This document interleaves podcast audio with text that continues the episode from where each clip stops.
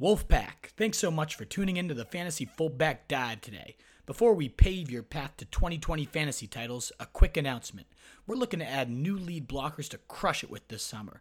Writers, video, dev, marketing, finger massagers. If you're passionate about fantasy and you want to join this young, energetic startup with a limitless DK Metcalf ceiling, slide on into the Wolf's DMs on Twitter at RotoStreetWolf or hit us up at RotoStreet Journal on Facebook or Instagram and learn more details. Also, for show notes and bonus goodies for today and every episode, visit ffbdpod.com. All right, chin straps on, let's go. fullback belly. Three tight ends, including Hayden. Kuhn is the fullback with the first and goal. Kuhn gets the ball.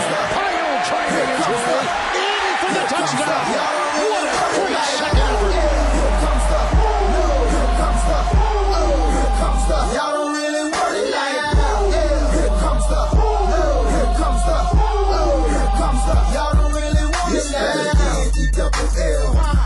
I so. I keep big bills up in my hood on the dirty like blood. So ain't got no twist in my head, but I'm still The Fantasy Fullback Dive is thrilled to welcome on for a second time now the new Roto World writer. He's the co-host of the Living the Stream podcast with JJ Zachariason, owner of both the Draft Day Consultants and, according to him, some very low tea and some new flow since the last time I saw you. Looking fantastic there, Mr. Denny Carter. How you doing, man?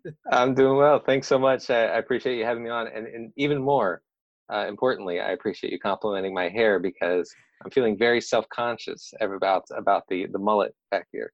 Oh, it's fantastic, Lodge, man. You can't you can't feel self conscious about that. You got let it rip. I love it. I love it. How long's that been? How long's that kind of created? to, you know, taken to create Yeah. there? Yeah, it's a good question. Um, so I usually get a haircut every three to four months, Mhm. and so I, I get it really short on, on the sides, re- like super super short, and then you know kind of trimmed on the top. Nice. It's been ten months now. wow. and and so you know but but when i tell people that their their initial reaction is always um dude how is it not longer than that it's been 10 Right. i said because it started you know the side started like four millimeters long so, yeah, right. are you know, are you so- planning to just let it go for another like ten months and just see how long this thing rips? man i don't know I, I i don't know if i can deal with it it's starting to get annoying you know like yeah. um the other day i was telling someone today the other day i was shaving and you know you know you bent over the sink and i couldn't shave properly because my damn hair was in my face you know like on my cheeks. So out of necessity uh, i had to figure out how to tie my hair back uh, to in order to shave and i and I, I had no idea what i was doing. I have a little bit of practice with my four year old daughter a little bit um, usually she screams because I don't know how to do it correctly. So I end up yanking her hair accidentally. It makes me feel horrible. Um, but I, I managed and I had my hair in a ponytail while I shaved. Wow, that that would be a great image. I just pictured it right now. I'm sure that was fantastic.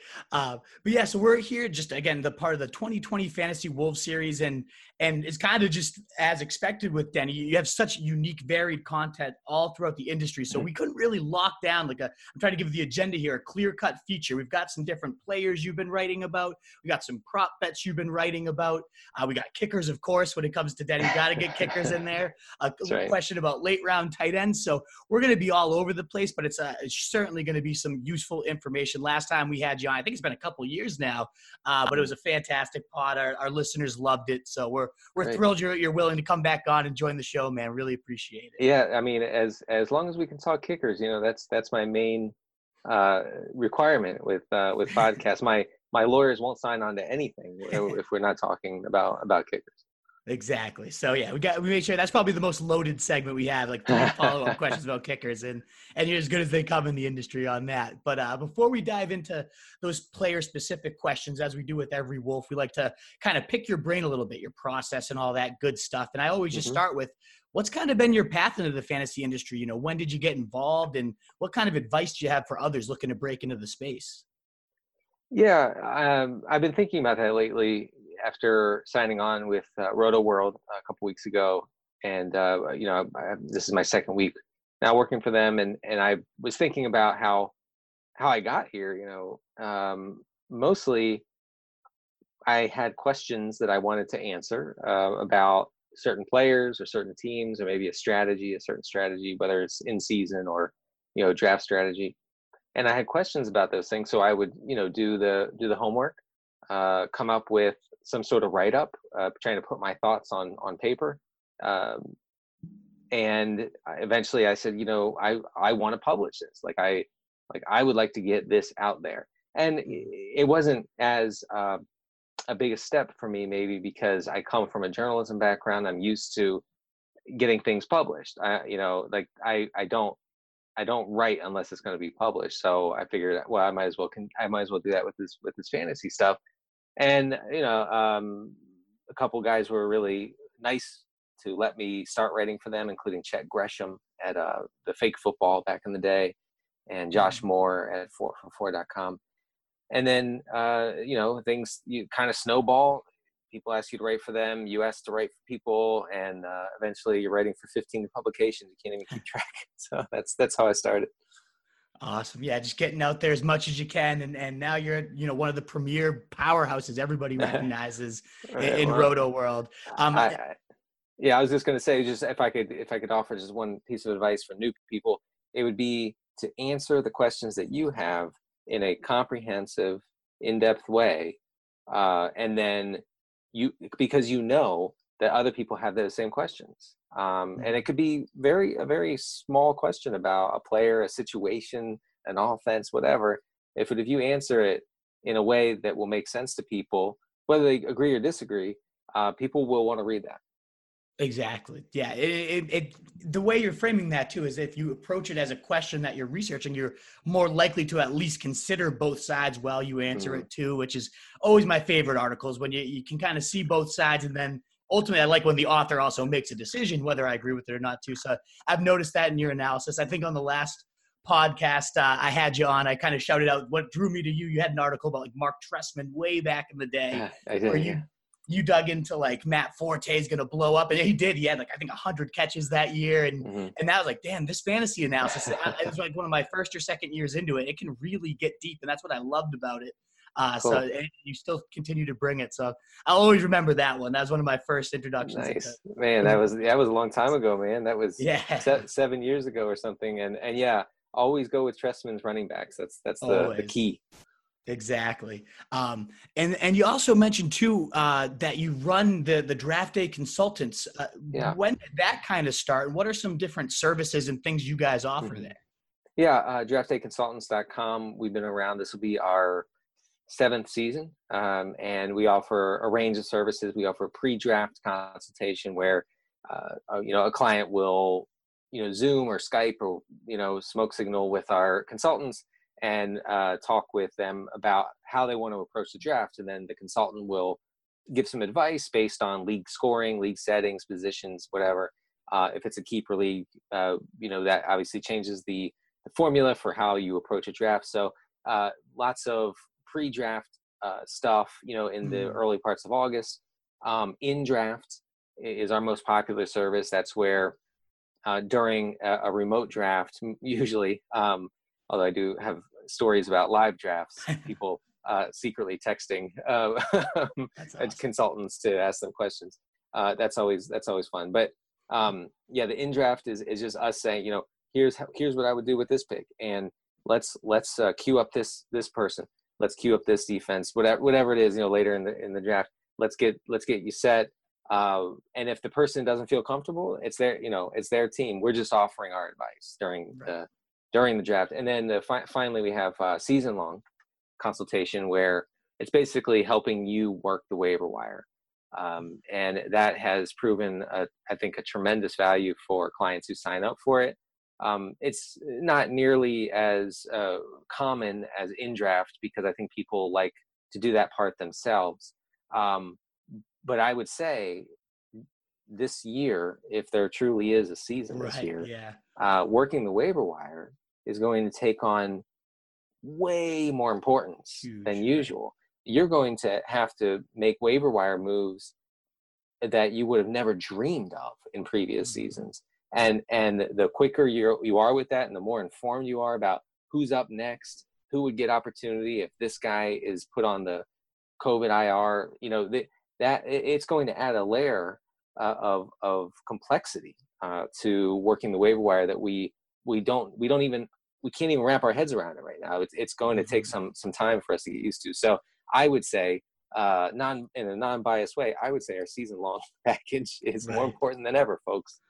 Absolutely. It is going to be a extremely strange year. And I actually a new question I kind of added to the list for our, our our future Wolves because it is especially, you know, even today as we're recording the MLB, you know, the Marlins whole thing is going down and Mm. and who knows what the hell's going to happen. So maybe it's a doomsday and just seasons canceled at some point is worst case, but let's kind of hypothetically say, you know, we we get a season as you're entering it, you just mentioned some of the in-season complications that are no doubt going to arise, and why you know the consultant service would be so useful for an in-season package. But like, while you're approaching the season, have you kind of has the COVID nineteen impacted your rankings and process at all as you're going into it? I think at this point you just have to uh, assume 16 games for everybody still. Um, you know, until we start getting news in August about you know players, certain players uh, being you know testing positive. Uh, then th- I think we just have to to assume that. What, what do you think? I agree. It, it's what I'm kind of. I've seen a lot of issues, and I had a great podcast that Scott Barrett and uh, Sigmund Bloom had recently. I was listening to, and they were talking also about kind of the you know rookies and the learning curve, and with no OTAs, and the importance of continuity and things like that. And I, I have that. You know, I was so high on Clyde Edwards-Hilaire for an example. Like Mhm. I, I thought it was a perfect landing spot, and I still do. I really like a lot about it. But is he going to now take, you know, it was already going to be a little bit of a wait to get to him, and now is it going to take even more? And now can I burn my third round pick on him? If if I'm going to have to wait, you know, seven, eight games, am I still going to be in contention? So I don't know. And I, do I just stick with my original gut? Do, am I Mhm. adjusting it? I'm kind of starting to lean that way. That especially for complex roles and receivers on new teams and things like that, where rapport is important. I, I am starting to bump them down just a little bit and, bump up the people that have that continuity, the Tyreek Hills and the Yeah. the Pat Mahomes and things. I don't know. I, are you reacting in that sense at all, like bumping No. people down? That's I think that's a fair uh, assessment, and I you know I think the same goes maybe for rookie quarterbacks as well. Mhm. Uh, if Yeah. you know, not that in a one quarterback league you usually wouldn't, you know, have to take Tua at any point, but maybe the lack of reps means that he's, you know, for super flex purposes and for two QB purposes, maybe that means that he he you know he will start the season uh, on on the bench Mhm. and maybe it'll take some some more time than than we would have thought you know right. uh, in Superflex, he's you know been a pretty good target really late in drafts because with a regular, with a normal situation, you you would imagine that um, the Dolphins would be desperate to give him the ball week one, um, Yeah. but I don't think I don't think that you can bank on that now. Right. Absolutely. Yeah. A a huge new layer of risk added. And so, in general, obviously, COVID's kind of impacted our process this year in certain ways, like we're talking about. But in general, do you ever kind of, when you're just a new season's kind of hitting, the you know February hits, it's the end of the year. Do you have any type of like routines or practices you follow when you're kind of beginning to develop your evaluations and rankings? Yeah, I um, I don't usually start that until much later in the year. Uh, Mhm. You know, when we're talking about seasonal leagues, because unless you are heavy into best ball, uh, you know, things change so much uh, from from the end of one season to the beginning of the next. I mean, things even change. You know, we we uh, we spend so much time in June and July hammering out exactly how we feel about a certain offense or a certain you know running back or receiver situation and by the end of august you look back at that analysis and you think well that was all for naught like that like all of that is now out the window because Right. of this injury or this bit of news or a trade you know before the season just or you just something something happens you know things things happen um th- it- it- that that you know completely void out everything that we've worked Yeah. on for for months so um i i would say i wait until at least mid to late july to to really look at uh, you know especially you know players who are who i believe are being undervalued or overvalued uh, based almost strictly on on on likely volume Mhm. you know if i if i see a player going high up in the draft where i can't quite i can't quite figure out where his opportunity is going to come from uh, even if it's a great productive uh, efficient player, if I can't figure out where the opportunity is going to come from, I I'm skeptical. And then vice versa, if I see someone later in the draft where I say, wait a second, this this receiver, this running back, uh, usually we're talking about receivers, honestly, but uh, you know has uh, um, has more than enough uh, cushion here uh, from where he's being drafted. Um, why is he why is he being taken taken in the seventh when he's probably going to see more volume of opportunity than than the guy going two rounds ahead of him? And so th- those are the things I try I try to look at, I try to focus on uh, in the summer. I feel like you just kind of answered the uh, next question I have on here, uh, where there's all these different factors to fantasy success, and it, it, to me, you know, whether it's talent, you know, opportunity, as you just said, surrounding talent and, and the scheme, eh, all different factors. To me, to you, is it just you know, opportunity is the first one, and that's really the the driver, no matter what? Yeah, you know, I I don't I don't trust myself to evaluate um, talent, and in the end, I think that banking on that is um, puts a lot of confidence in something that can be really wrong, uh, yeah. and that is your your subjective analysis of a player. Um, and a lot of times we say, "Well, this guy, you know, this guy's so good. He's so good," and every and everybody can see it. Like if you've ever watched mm-hmm. football, you can say, "Oh, this guy's good." But if his coaches don't agree, and if they don't act accordingly, then what does it matter? Like, who cares that he's good? He's on the bench, you know. Like we we went through this.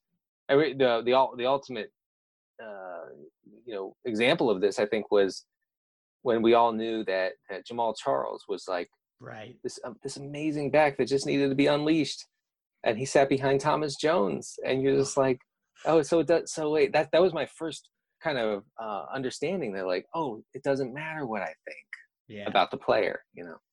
Exactly. No, totally. Eh, eh, there's so it's so frustrating too, and we all see how talented someone is. They just rot behind them. When, when you are forming that kind of talent evaluation, I, am sure you're well aware of that whole Twitter debate, analytics versus film, and and how yeah. you you know you got to form your opinion with one or the other. Uh, do you buy that, or do you lean one way versus the other, or how do you kind of form your opinion on the player and their abilities? I tend I tend to uh, for better or worse, probably for worse. I, t- I tend to look at everything uh, with very few shades of gray. Uh, you know, things mm. are are black and white to me, and so I see a lot of you know this question has been talked about for a long time, and rightfully so. I mean, it is it's an interesting topic, and it's one it's one that determines you know a lot about the direction of the fantasy industry. So um, it's worth discussing. I see a lot of answers that are something like uh, well, if you throw in a little film and a little numbers, then that's the best. You know that that that's the that's the best. You mix it up, and and that's the best. And that that answer tends, I think, tends to make everybody happy. Uh, you know, mm. rightfully so. You oh, I get you know you you got my stuff, you got his stuff. Everybody's validated. But honestly, I I really believe that uh, a strict numbers based approach to fantasy football in the long run maybe not player by player every single season, but in the long run, you're going to have mm-hmm. more success doing that. I, I've talked to before about, I wish I could stop watching the games yeah. because I, I believe that watching the games, at least for me, speaking just for myself, I believe that watching the games contaminates the way that I play the game because I, uh, I see a player make an incredible catch or something, and that that does as a human that affects the way that I see that player. So when I see that player on the waiver wire or, or I'm trying to acquire him via trade, I'm thinking about that catch, but I'm not thinking about the fact that he only had four targets. You know that right. in that game. You know, so that's that's uh, that's the sort of thing that I, I think it can lead you astray. I think a, a, good example of that player we're going to be talking about in a few, like, like Marquise Brown, week one. It's like this guy is so fucking. oh my god! Like he's going to do this every week, even though he was on the field for I think like six plays, and I think he had like four catches on those six plays. It was something insane. Like yes. if you looked at the snaps, you realize, okay, I don't know if I should go all in and blow my entire waiver wire budget right now. But right. man, he's getting such good separation and blowing through the field. Mm-hmm. Like he's got to be the next big thing. So that's a great example of it. Is there any types of stats or like analytics that you kind of lean to as, oh, you know, whether it's yards per route run or different types of analytics? Is there any that you definitely look at every single year, no matter what? Mm-hmm. Yards per route run is is is definitely a good one. It's a very sticky uh, stat that that it's worth looking at for anybody really. Uh, you know, for uh, for pass catchers and, and quarterbacks, you I tend to look at touchdown rate and whether it was low or high the previous year. You know, whether we can expect some sort of um, you know adjust, adjustment in the following year, some sort of regression. So you know, if if a if a wide receiver usually has a a touchdown rate of I don't know, 12%. And he has, and the previous season, he, he had an 18% touchdown rate. You know, that, that rings some alarms for me. It says, okay, well, where is he, how is he being, is he being valued on the basis of an 18% touchdown rate? Because that's not going to happen again.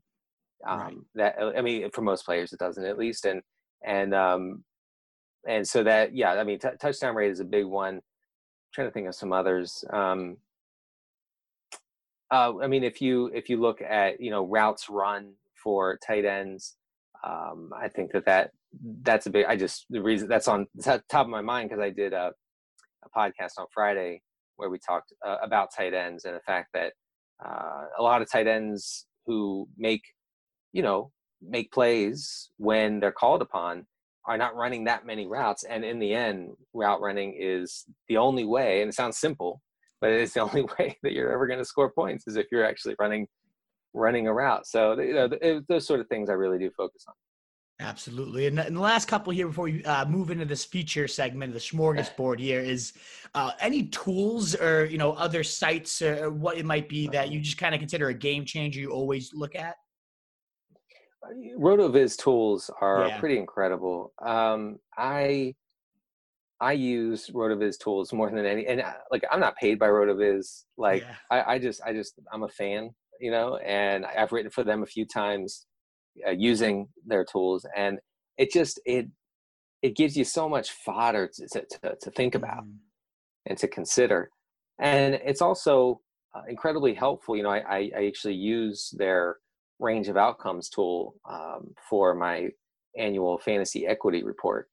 Um, mm fantasy equity score report. And i use that eh, along with projections that i make and uh, to create the report. And I, you know find, finding a player's range of outcomes i think is in, incredibly helpful in understanding um, what what his floor might be and what his ceiling might be uh, instead of instead of just kind of the median projection of, of yeah. what of what we're looking at. Um, so yeah i mean all, all those tools at rotoviz are pretty cool I think yeah, that's the I, almost everyone. It might be batting hundred percent there. Like everybody always when I ask yeah. that one, RotoViz it is. It's my first year actually subbing to it, and I just oh. am kicking myself for not doing it sooner. Like it's a playground. The first day I did it, I literally like sat at my computer, I think for twelve straight hours, and was like, oh my god.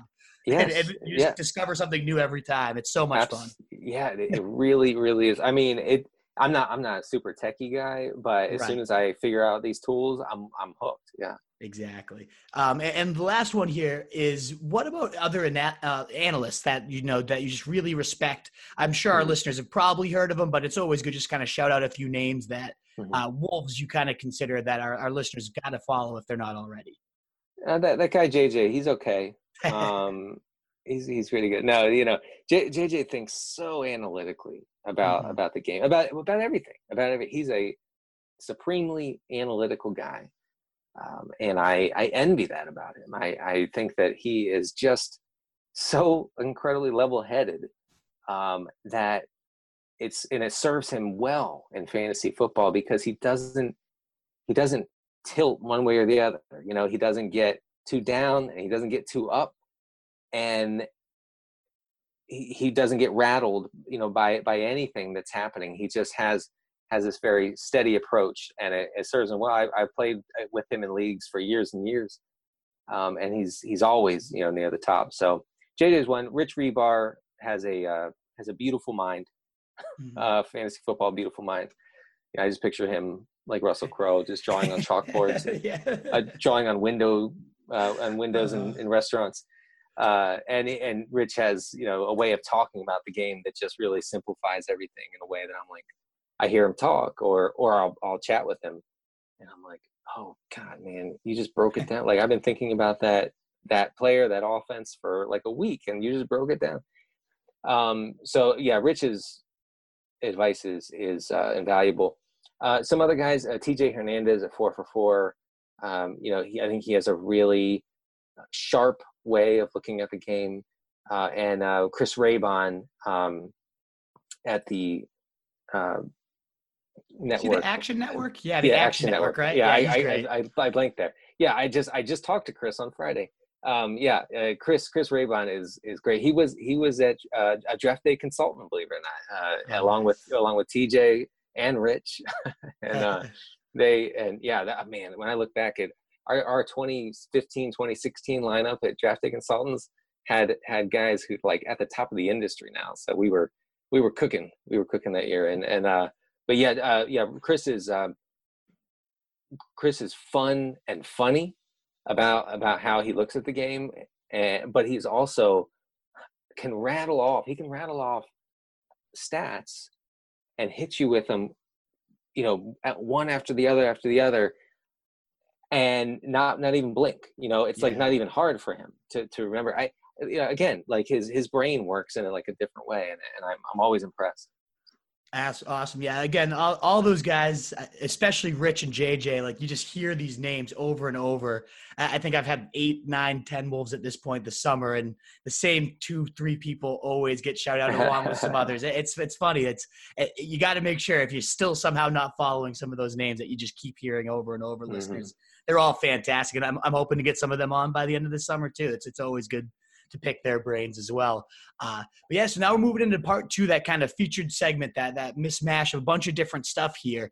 And uh, I think we just dive right in. We, we previewed him already. Marquise Brown, eh, you've been doing a great series over at four for four. Where you kind of pick a specific player. Mhm. You you talk about whether you like them at their price, you dislike them at their price, and, and project why you have that way. And, and they've been great. You've been really digging in deep. Thank you. Um, I, I love that series, I, and I actually had to change my my script late here today because you, you wrote one on Marvin Jones. Our next question, I can't wait to talk about him too. We have we haven't really talked about him, but let's start with Marquise Brown. The title, he's a risky bet for 2020, and lately I feel like all I've been seeing is positive praise on him. So it's definitely good to at least get a, a little bit of a pump the brakes.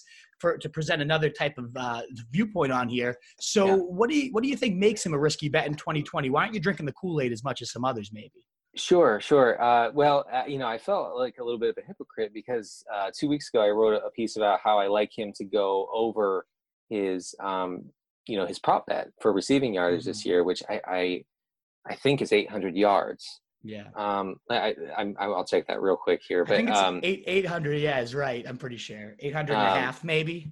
yeah, okay. like so yeah, I, w- here's what I wrote. I said uh, I like Brown to go over his prop of 800 and a half receiving yards this season, though that's hardly a tall task. 42 receivers went for more than 800 yards last year, so you Mhm. know, I I believe that he will do that, but he's being drafted in a place where if he doesn't do that, he'll be a disastrous pick this Mhm. year. I call them risky because I think if you are someone who is drafting running backs and tight ends and quarterbacks earlier than usual, earlier than most people, and you look at you look at Marquise Brown, and you say that's my wide receiver too. You know, I'm I'm going to use my first two picks on running backs. I'm going to grab a an, an elite tight end, Andrews or something, uh, and then you know, depending on the kind of league you're in, you can get a top quarterback, and then you get down, you know, down into the what, what where's he going, the seventh or eighth round, Yeah, right around eh, there. and then and then you know, I, I'm going. So Brown is still he's still going to have these spike weeks, which is great, but he's but it's not going to be probably not going to be a smoothed out sort of production that you want from your wide receiver two. Now, if you draft him as your wide receiver four Right. or five, then I think I think that's the play um, Mhm. because you don't have to you don't have to have him. You don't have to plug him in. You you can you know exploit his good matchups. Um, you know this this does hinge on the Ravens offense continuing to be incredibly run heavy. They were the run heaviest offense in the league last year, 54 percent of their plays, of their offensive snaps or rushes. That might come come back, you know, a little bit this year, maybe to more of a 50-50 split. But any offense that's led by Lamar Jackson is going to be run heavy. Right. And being the number two option on a run heavy offense, you know, uh, it for fantasy purposes, it's um, it doesn't, it's not always great. I mean, you you think about like Tyler Lockett back when Doug Baldwin was in yeah. Seattle, and you know, Seattle's super run heavy back then, still always, I guess. Um, in in 150 years, they'll still be running the ball. Unfortunately, uh, yeah.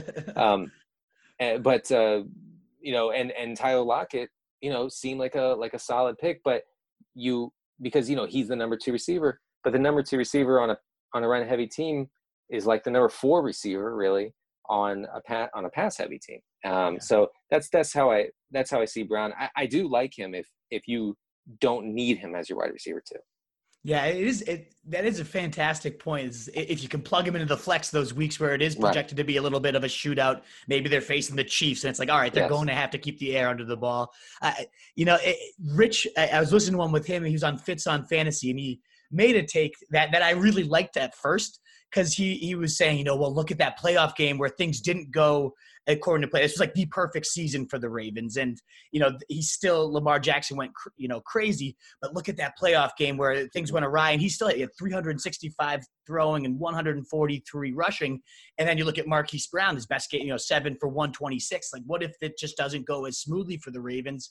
I'm like, oh yeah, that makes sense. I can see that ceiling, and it's a really good point by Rich, but then it's also like they added Calais Campbell and, and, Patrick Queen with the first round pick and Derek Wolfe. And it, that defense still looks pretty damn good. And I, I don't know. I don't see, mm. I, am kind of on, I'm leaning to your side on this one too, where it's just like, I, I'd love that narrative of, if, you know, backyard ball with Lamar Jackson every week. It'd be insane. Oh, yeah, awesome. Oh, We'd God. all love it. yeah. But unfortunately, you know, I, I, don't know. I don't see it either. The only other thing I did read uh, a lot of reports coming in this offseason where he was never fully healthy last year, and now yeah, he just yeah. is, you know, training so much harder. He's added a bunch of, you know, muscle, whether he keeps the speed or not. Just everyone's saying he's kind of like grown into his body a little bit more because he looks like a pipsqueak, honestly. At times, you see his picture, he's like, this guy is tiny. How's he in the NFL? so if he's in that, you know, if he was getting separation the way he was when he wasn't fully healthy, you know, maybe he just maybe he's going to be one of those guys that just even on such low volume, you get one of those huge plays, kind of like Tyreek Hill when he was a rookie for that like mm-hmm. kind of me- crazy stretch. You know, he only needed two or three plays to to change a game. There is that ceiling, but I, I think I'm leaning with you on this one. I, I, don't know if I'm I'm touching him too much. I just I just don't think that he's he is a great target um, for you know running back heavy teams. But yeah, that that Tennessee game, uh, in that Tennessee game last year in the playoffs, Brown Brown ran 66 pass routes. Uh, he was in on 85% of the Ravens snaps, and uh, he had 11 targets. So it's uh, if man, if we could get some something even resembling that um, yeah. throughout the year, man, you're talking about Brown as like a a wide receiver one. Exactly. Unfortunately, I, I, don't expect it. I bet you you could do like a that math out like 66 routes. It probably took him like 11 weeks of the season to hit 66 routes as, yeah. as compared to that one game. Right. You know what I mean? Right. Like it was it, wild there. Um, but the the wide receiver that you know you are high on, and I'd rather have than Marquise Brown too at cost right now. Marvin Jones, uh, we both fully agree on, and we haven't had much pod material on this guy at all. But you called him a must draft at his current ADP, so what do you like so much about Marvin Jones? I'm I'm on board too, but I'd love to hear what you, you say about him. Yeah, it's just uh, um, you know, like I was talking about earlier, eh, opportunity. You know, he had seven and a half targets per game before Stafford went down last year. Um, that passing offense in Detroit uh, was just ripping opposing secondaries mm-hmm. week after week. Um, Jones will continue to benefit from teams, you know, shading coverage and leaning toward uh, shutting down Kenny Golladay, um, and you know that leaves that leaves him leaves Jones in, in a, in, a, really good spot. And Stafford obviously knows how to exploit that sort of matchup as he did a lot last year. Um, another another thing that really surprised me because you know I think we all remember uh, Marvin Jones Marvin Jones's big game against the Vikings. He, he caught four touchdowns, uh, ten passes uh, in that game. I thought, you know, just from that game, I thought, okay, well, I'm going to look into this. I'm sure it's it'll be touchdown regression the wrong way in 2020. But in fact, it's it's not. It won't. It would not be. Um, he his career rate is around 12 percent, and last year was nine percent. So it's not a huge gap, but it's it's not a it's not a situation where he had an unreasonable number of touchdowns, and that's why he was thriving, you know, as a fantasy player uh, it, during while Stafford was in uh, for half the season last year. So um, I I think you know where he's going in the draft, he's the most appealing, certainly the most appealing uh, wide receiver in that part of the draft. Uh, and and I think that no matter how you build your lineup, uh, you it makes sense to to take him. You know, it's a it's yeah. a luxury to have him as your wide receiver four. I also think if you if you just hammer running back early and often, and you get him as your wide receiver two or three, I think that's fine too. And he's kind of one of the reasons I I almost exclusively do hammer running back. You never want to lock yourself into a strategy, but when you can get him, you have him right here in your article. He's being taken as the wide receiver at 39. So I mean seven, eight, sometimes even round nine. I think I got him in the Scott Fish Bowl round like 12 or something crazy mm. like that. And and I love the point you make here too, is the disparity between him and Kenny Golladay. I mean, 10 fantasy points even yeah. before that blow up, like 47 targets for Jones to 55 for for Golladay. Eh, the only huge disparity here right now is is Golladay's going early round three, sometimes round two, and you can get Jones six seven rounds later. So I mean, that's not I'm not an anti Golladay. I love Golladay. He's he's a beast, and maybe he takes his game to another level. But that that lack of disparity is kind of crazy for for the way they're being priced. So I'm all sure. with you. Yeah, I think it could be we could see a scenario pretty easily this year eh, uh, where Marvin Jones ends up with like 15 fewer targets than Kenny Golladay. So we're talking about you know around one per game, right? If, if fewer, eh, are they are the are they the kind of targets that Golladay will get? You know, the, those um, big splash uh, kind of opportunities that Golladay gets. No, but that's why one is going in the second or third round and one's going in, in the middle of the draft. Yeah, and, and, but they also too the the red zone chemistry between him and Stafford. Like he doesn't get quite the big play, but mm-hmm. for whatever reason, he's got that great body control. Even when he was with Cincinnati, like he's mm-hmm. just so acrobatic with his body that he still gets some pretty valuable volume, even if it's a little bit less. So I I'm with you. I'm all about that that price, and and I yeah. I'm taking him every draft too. He's a must buy, regardless of how you've composed your team up to that point. So I, I love it. Uh, you you already kind of hinted at your prop bet series. You, you mentioned you have it over on Marquise Brown, and that's been another fantastic one. You can find it on four for four, where you've been picking kind of three player bets that you you love uh, at each position. So far, so far, I think you've got nine total released mm-hmm. uh, between running backs and quarterbacks and wide receivers.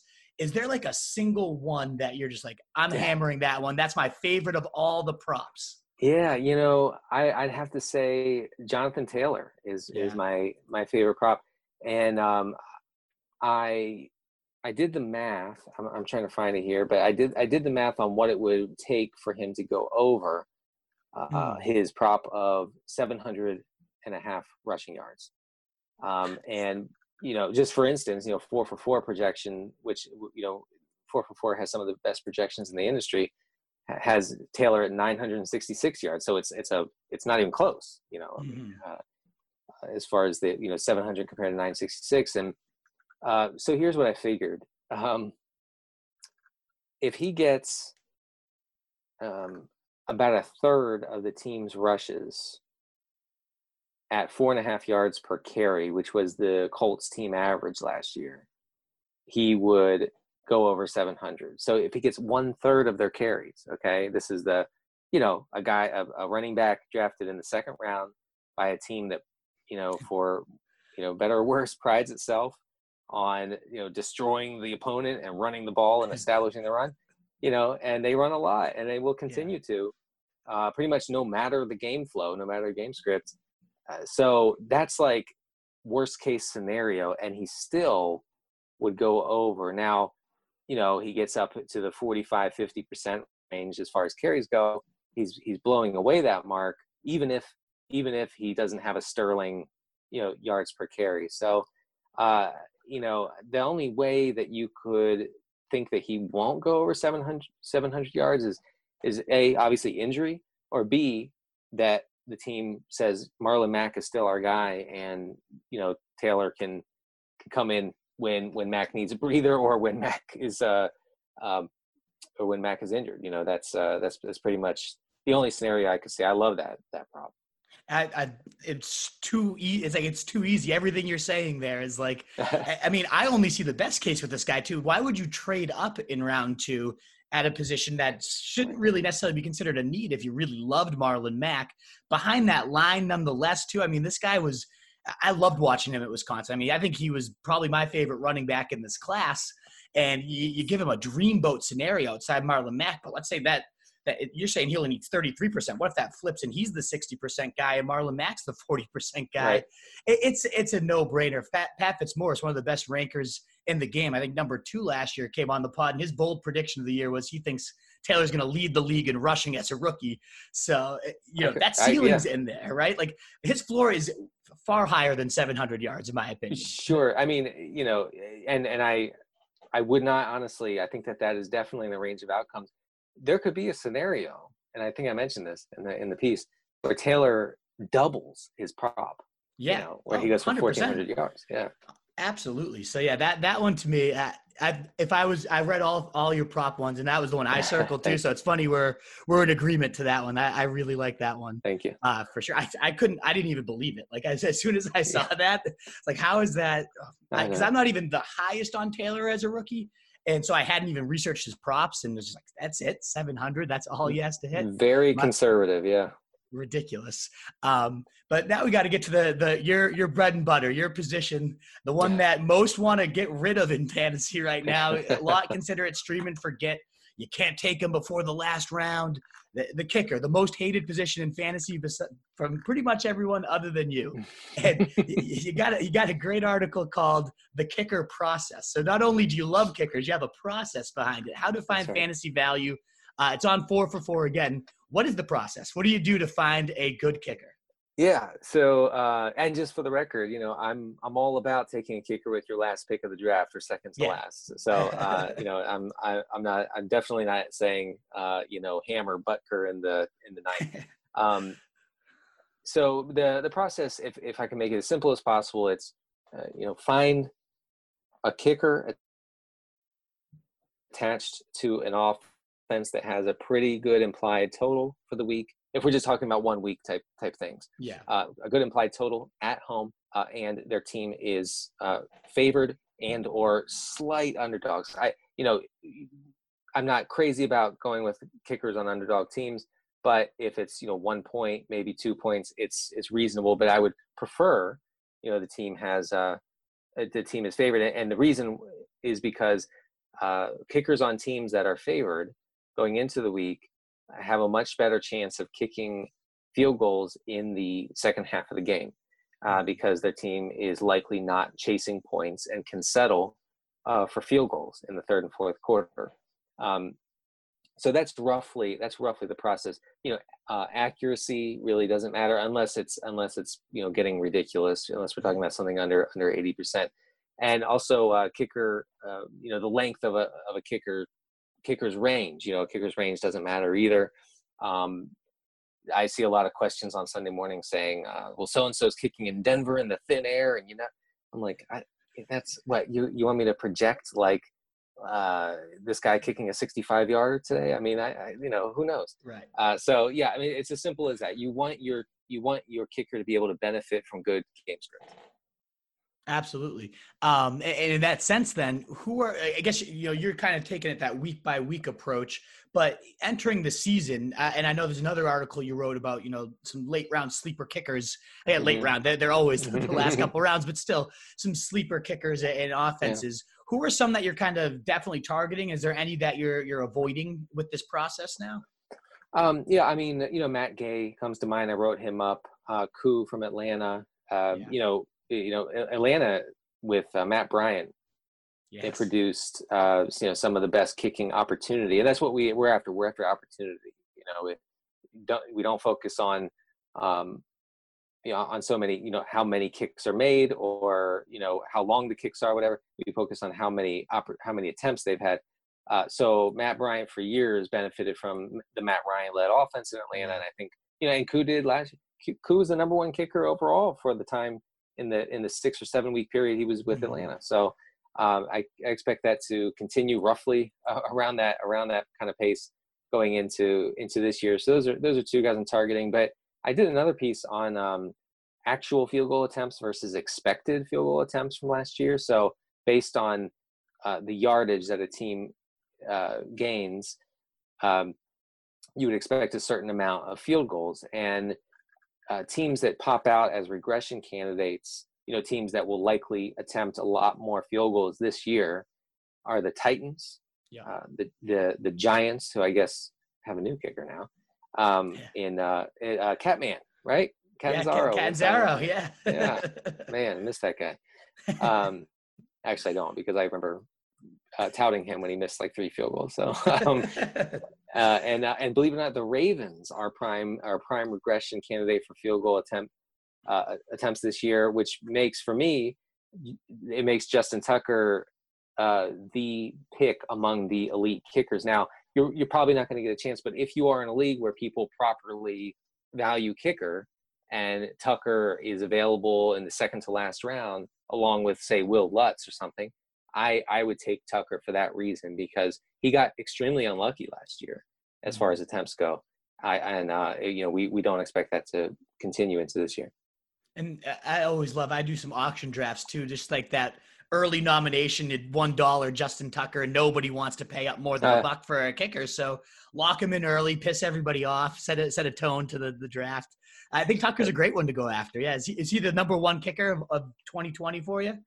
Uh, yeah, I would I would say so. I don't I don't do rankings, but yeah, I mean yeah. the it's based on what I just said. Like, like if if him and Butker and Lutz are available for you in the second to last round, uh, even the third to last, eh, depending on the depending on the number of rounds, um, I would I would lean uh, toward Tucker. Some other teams that I expect to have more field goal attempts this year: the Texans, um, the Raiders, although the Raiders are probably not going to be good enough to really uh, bank on, uh, and the Seahawks. And you know, the mm-hmm. Seahawks uh, got Jason Myers got unlucky last year with with field goal attempts.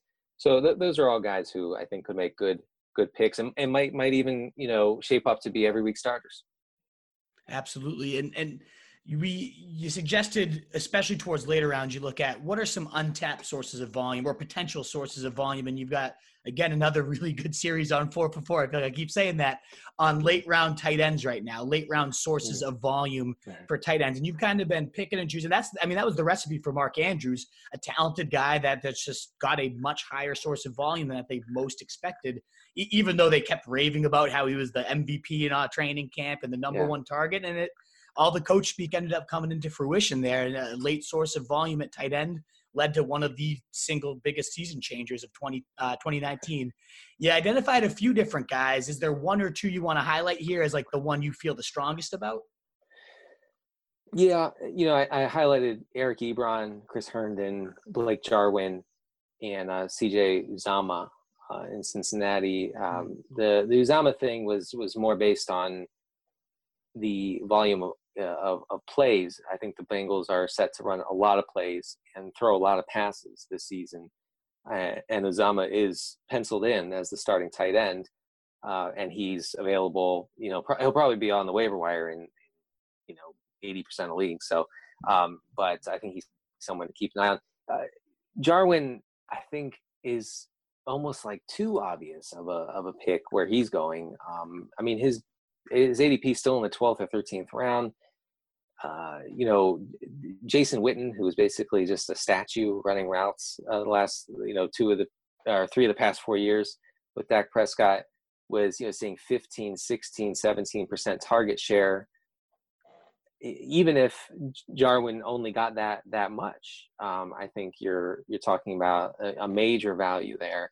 And then you know for for Herndon, the the appeal is that first of all, I didn't know this, but he had the 20th or 21st best uh, fantasy season for a tight end ever, for a rookie tight end ever. Really? Does that make sense? Did I say that right? Yeah. Rookie tight end, 21st best season ever. Um, and, um, you know, last year was a lost season. I think we can just kind of wipe that away. Uh, but the, the Jets lost more air yards and more targets uh, oh, oh, from last year to this year than any team in the league. So Mhm. there's a lot of opportunity for him to step in and and and see uh, see opportunity in that in that offense. I mean, you know, we don't love Adam Gase offenses for tight ends, but uh, you'll you'll take it in the 16th round or whatever. Absolutely. Now, and, and there's been a couple seasons. It might be more of a product of Peyton Manning, but I remember Julius Thomas under Yes. Gase. Again, probably more so Peyton Manning than than Adam Gase there. But there's definitely a handful of was. I'm trying to think. There's a couple others I remember pointing to in a few articles I wrote too. Oh, So- Jordan Cameron. Yes, that's the one, Jordan Cameron. That's exactly Yeah. who it is. Yep. I was thinking of the Browns. I thought Barney, but I was not not Barney, Cameron. Yes, so definitely. We're gonna now jump to the the no huddle offense. I did want to. We, we had a little bit of improv planned. Can I throw one at you before we Uh-huh. jump into the no huddle offense? So I did this with uh, Pete Overzet. I know you guys do some some hilarious stuff together on Twitter, and Mm-hmm. this one was my personal favorite of his. Uh, so let's see how you handle this one. It's called industry stereotypes, and the, the one I picked here, he just uh, he knocked it out of the park. Um, the, the the stereotype is, and if you need a minute to kind of think what you want to Mhm, say, all good. But it is Vinny the film grinder who will die in the honor, uh, defending the honor of running backs and how much they matter. All right, let me think here. yeah. Uh, I think I think I have to roll up my sleeves. Maybe uh, maybe put a maybe put a pack of cigarettes in my sleeve.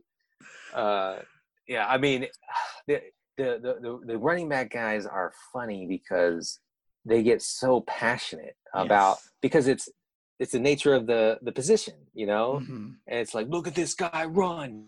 He runs through him. He doesn't run around him. He runs through him. He doesn't care about yardage. He just wants domination.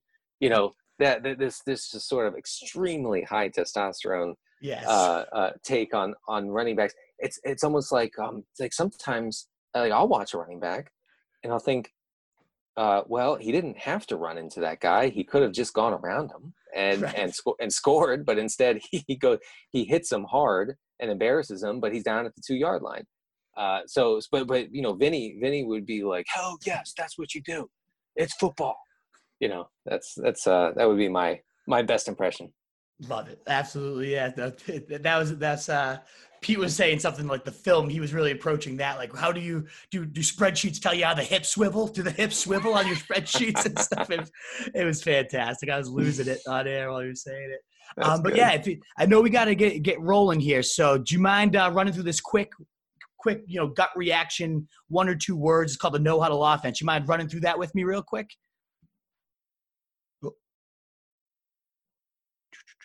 Alrighty, the no huddle offense here. We run every industry wolf through this one. Rapid fire questions to wrap up the show. Uh, if you feel like expanding on them, you're welcome to, but kind of just let it rip what name comes to mind. You ready?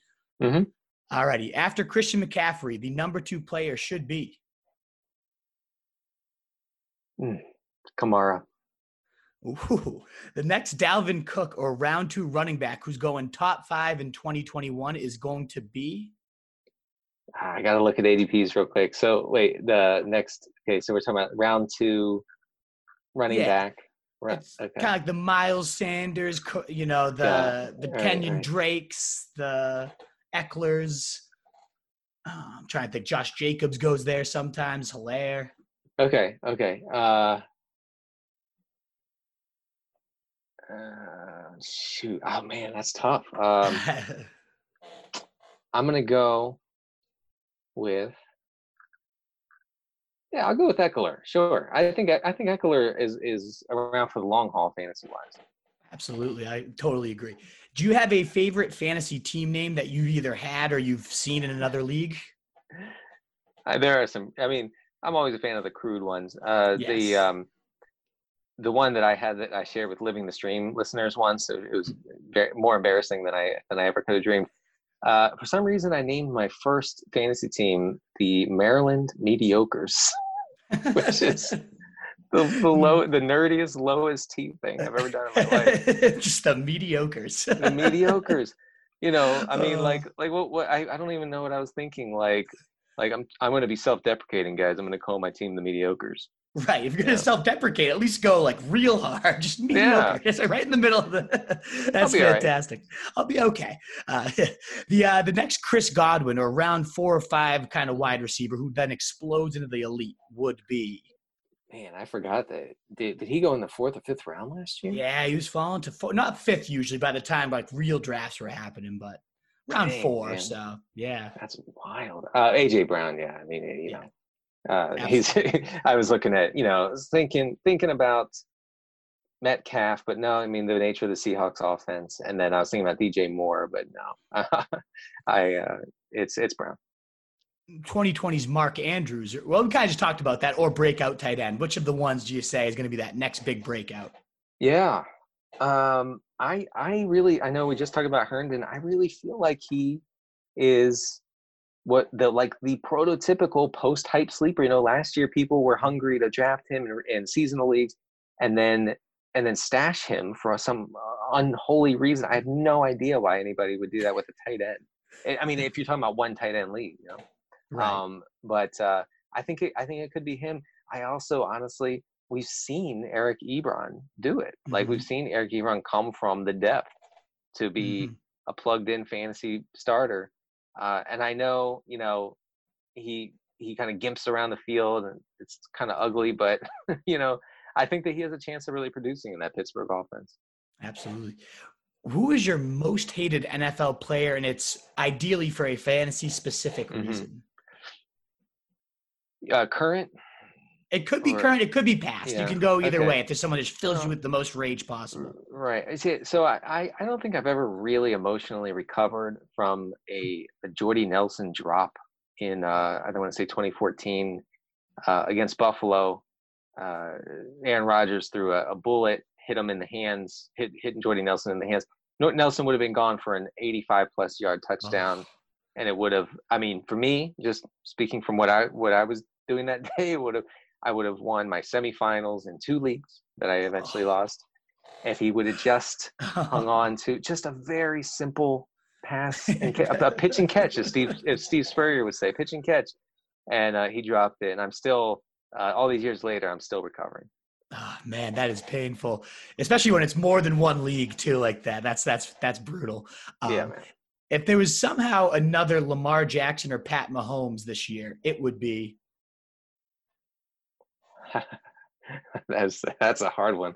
Oh yeah, Ooh, ooh, baby. Um, I mean, I want to say, mm, I want to say Joe Burrow.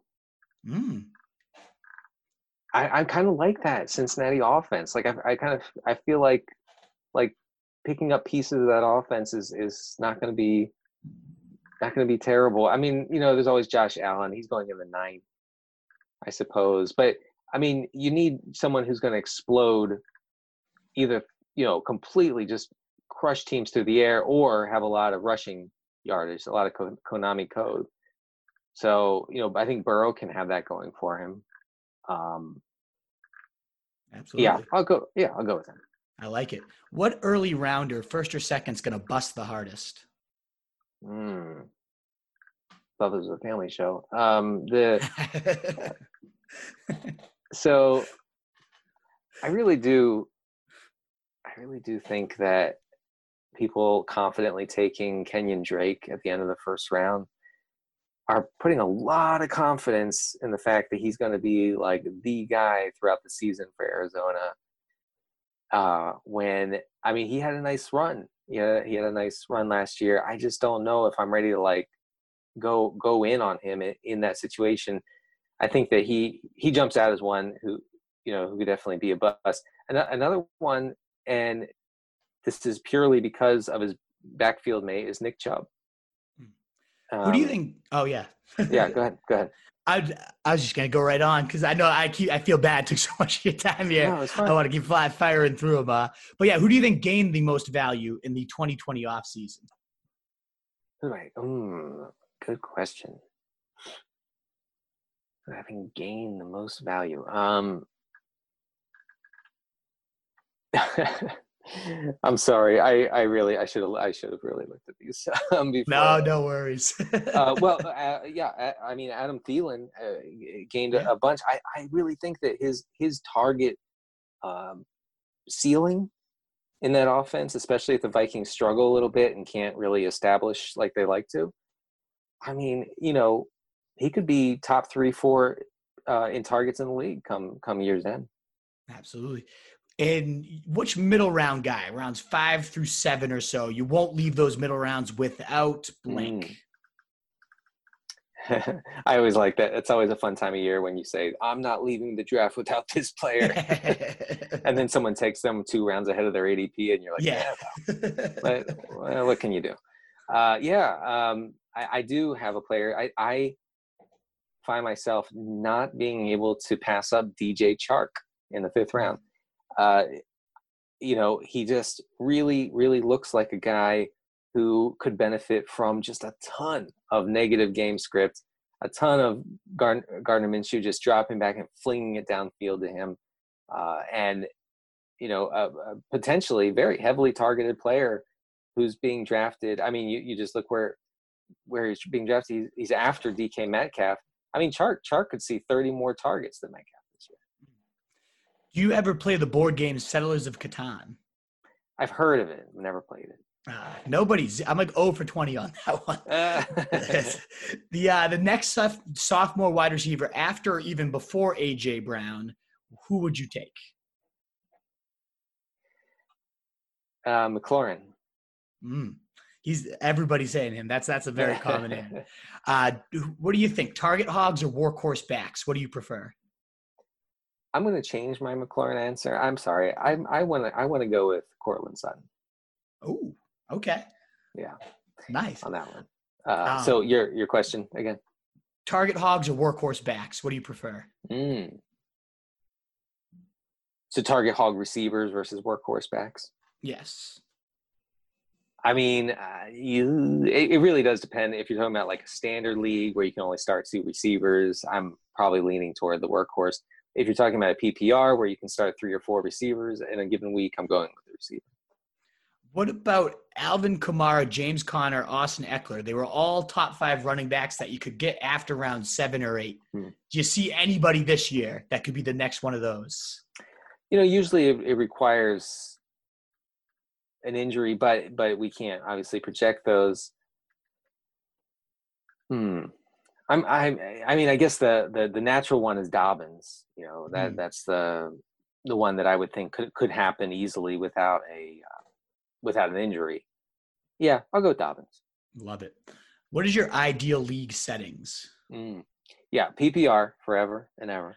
Hmm. Uh, no, no half measures with half PPR, hmm. um, and no caveman leagues with with with standard scoring. Oh, God, yeah. and I I prefer three wide receivers. I prefer a flex, at least one at least one flex, honestly. Um, and yeah, that's that's pretty much it. And of course, of course, it must have a kicker a kicker spot. If it doesn't have a kicker spot, I'm out. I'm out. After Michael Thomas and Davante Adams, owners should take blanket wide receiver. God, I want Adams everywhere. Um, yeah, uh, I want Tyreek after those two for sure. Out of all the coaching moves, who was the most important hire and who do you think is going to be most impacted by that hire? Mm. I'm kind of, you know, it might be recency bias because I spent a lot of today looking at the Browns offense, but uh, it might be the Browns' new coach, uh, Stefanski. Am mm-hmm. I saying that right? I think so. Stefanski, Stefanski, Stefan- Stefanski. uh, because you know he brings, he's going to bring a, a faster pace uh, to that offense, um, that offense just basically won't be nearly as dysfunctional as it was last year. It was barely operating at like a professional level at some at some points during the season.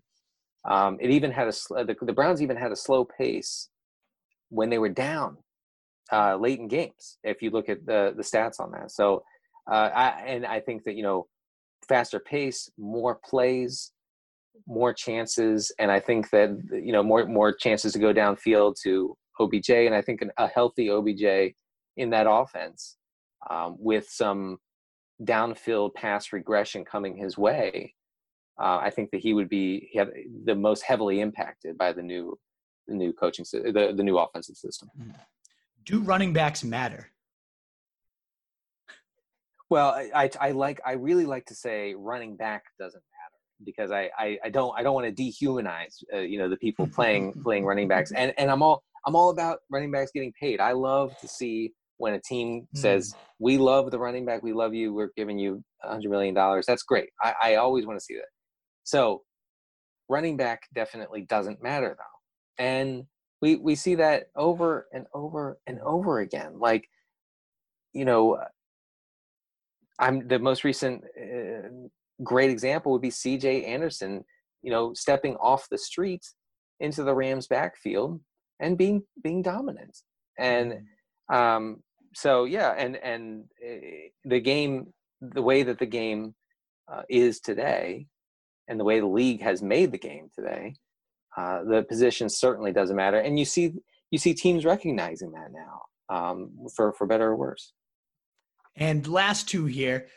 What is the funniest either last place punishment side bet? If you've ever seen one that you're like, that was a great one that uh, listeners should consider for their own leagues. Uh, I I did uh, see someone had to read War and Peace and do a book report on it. Um, for yeah, and that's that's a that's a heavy heavy That list. uh, I I've never read it. I don't think I would ever dream of, of trying to read it. But yeah, that that's a that's a tough tough punishment. I, I'm not I'm not a fan of of the punishment thing in Mm. fantasy leagues, especially if it's like something like you know, oh, you got to wear a dress and stand out on the corner or something. That's that's not you know that's not cool. Right. Um, and uh, or or like the tattoo ones. I mean, you but, like you you got to just be out of your mind to to agree to agree to that. Although I I do have draft day consultant clients come to me sometimes and say, there's a terrible punishment for last place in my league. I need you to make sure I don't finish last. I mean, and I'm sorry, they'll come to me in week 12 and say this, Yeah. and, and I'll say, and and they're and they're in last. I'm like, oh, okay, what's the punishment? And they'll and they'll actually tell me, I can't tell you. and I'm like, it must be Oh. horrible. wait, are, are they gonna like kidnap your family or something? and so I, uh, I yeah, I. I'm not not a huge fan of that, but yeah, the War and Peace one's pretty pretty rough. And last one, of your boldest 2020 fantasy prediction, and then you just remind our listeners where they can kind of find you and connect and, Mhm. and see your work. boldest 2020 prediction is that Teddy Bridgewater will be a top 12 quarterback. Love it.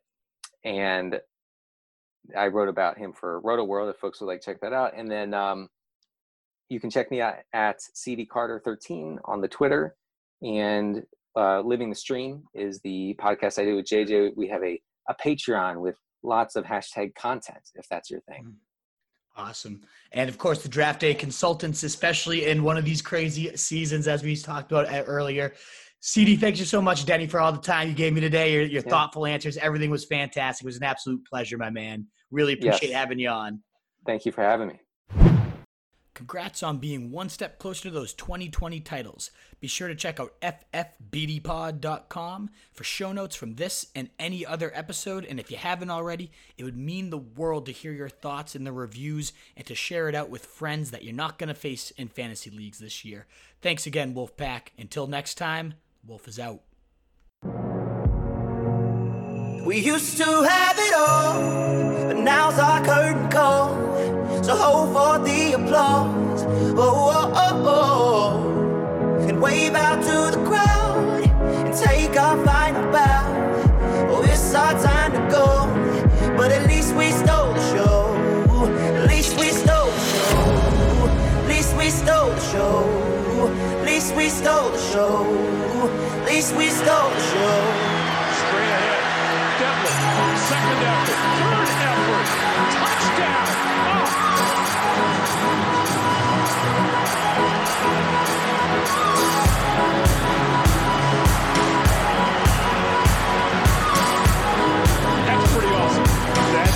old-fashioned football right there, folks.